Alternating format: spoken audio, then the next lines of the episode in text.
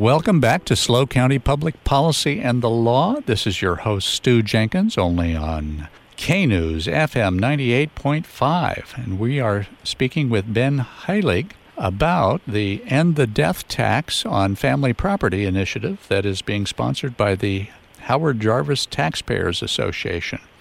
Ben is, uh, I think, a principal in hcsequity.com located in Carmel Valley. They make hard money loans uh, to trusts to help people actually carry out their parents' instructions in their trusts. Ben, um, we've been talking about the effects of Prop 19 and how that changed uh, property tax law here in California and whether people could inherit their parents' low property taxes. Has has that had some effect, a negative effect on people who rent? Uh, particularly for multifamily um, um, kinds of structures? Absolutely. One of the, the biggest impacts that we've seen with Prop 19 going into effect and there being no ability to inherit multifamily or, or rental properties, they're all subject to reassessment now. And the trickle down from that is when, if you want to keep one of these properties, it, with no no option to preserve the property taxes. You're forced to take the reassessment from the assessor's office at fair market value, um, and what ends up happening is, is that ends up getting passed on to those renters. You know, whether it's by way of rent increase or you know push comes to shove, in a worst case scenario, especially in an environment where there's rent control, is it forces that owner to sell the property. In which case, you know, any number of things could happen. You know, rental increases, you know, forced evictions, et cetera. There, there's there's quite a few things that can transpire, and so you know, all the way down to lease buyout, you name it, it's got a bigger effect. Well, and ultimately, the rents are going to go up on the for the people who live in those properties, isn't it?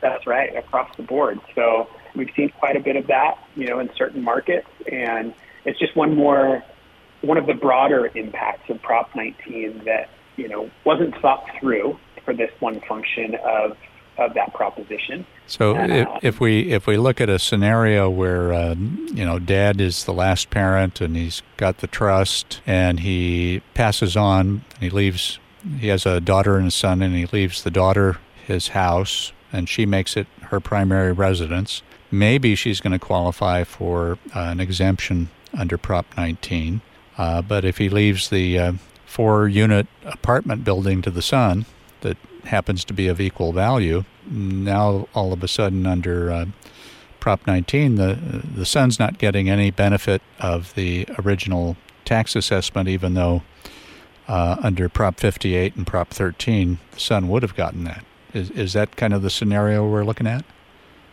That's exactly it.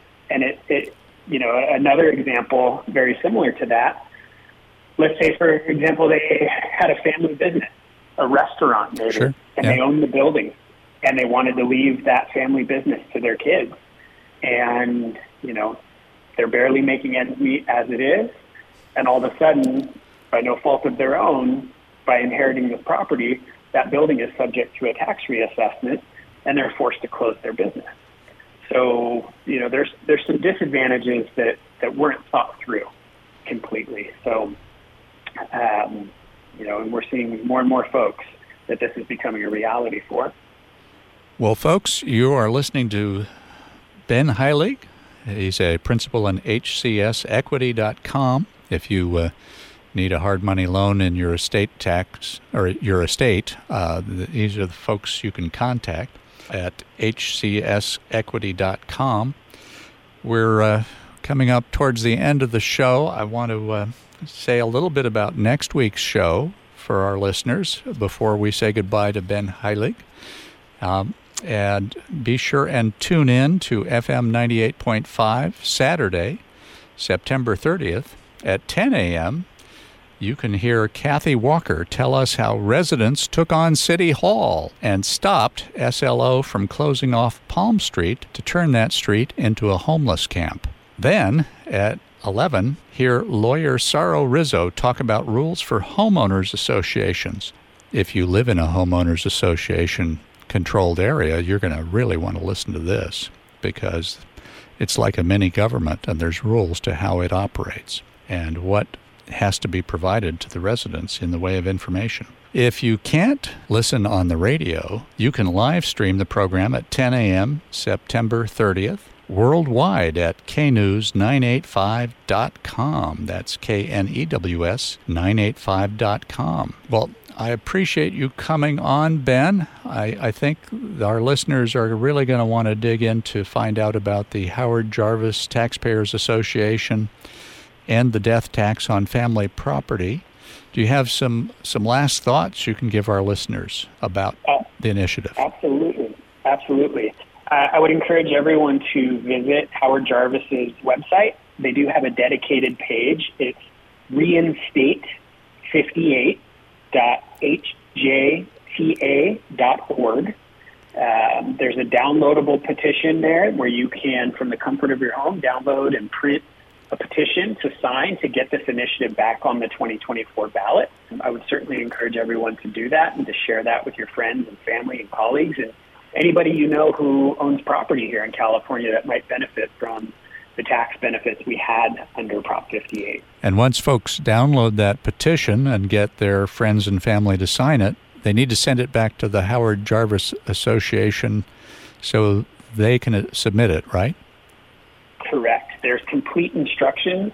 Uh, there's even a, a label that you can clip out to mail your signed petitions back. So all the information is available on that website, reinstate58.hjta.org. Well, I want to thank you for coming on. Ben, do you want to tell folks how they can get a hold of you if they need a hard money loan in a for their trust?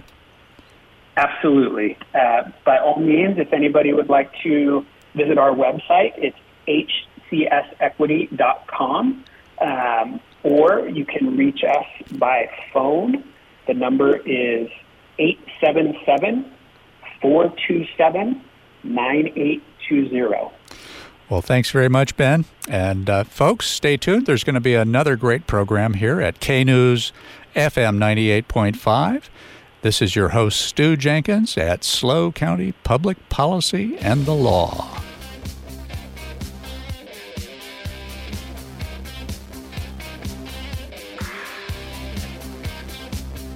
For more information on SLO County public policy and the law, visit our website, knews985.com.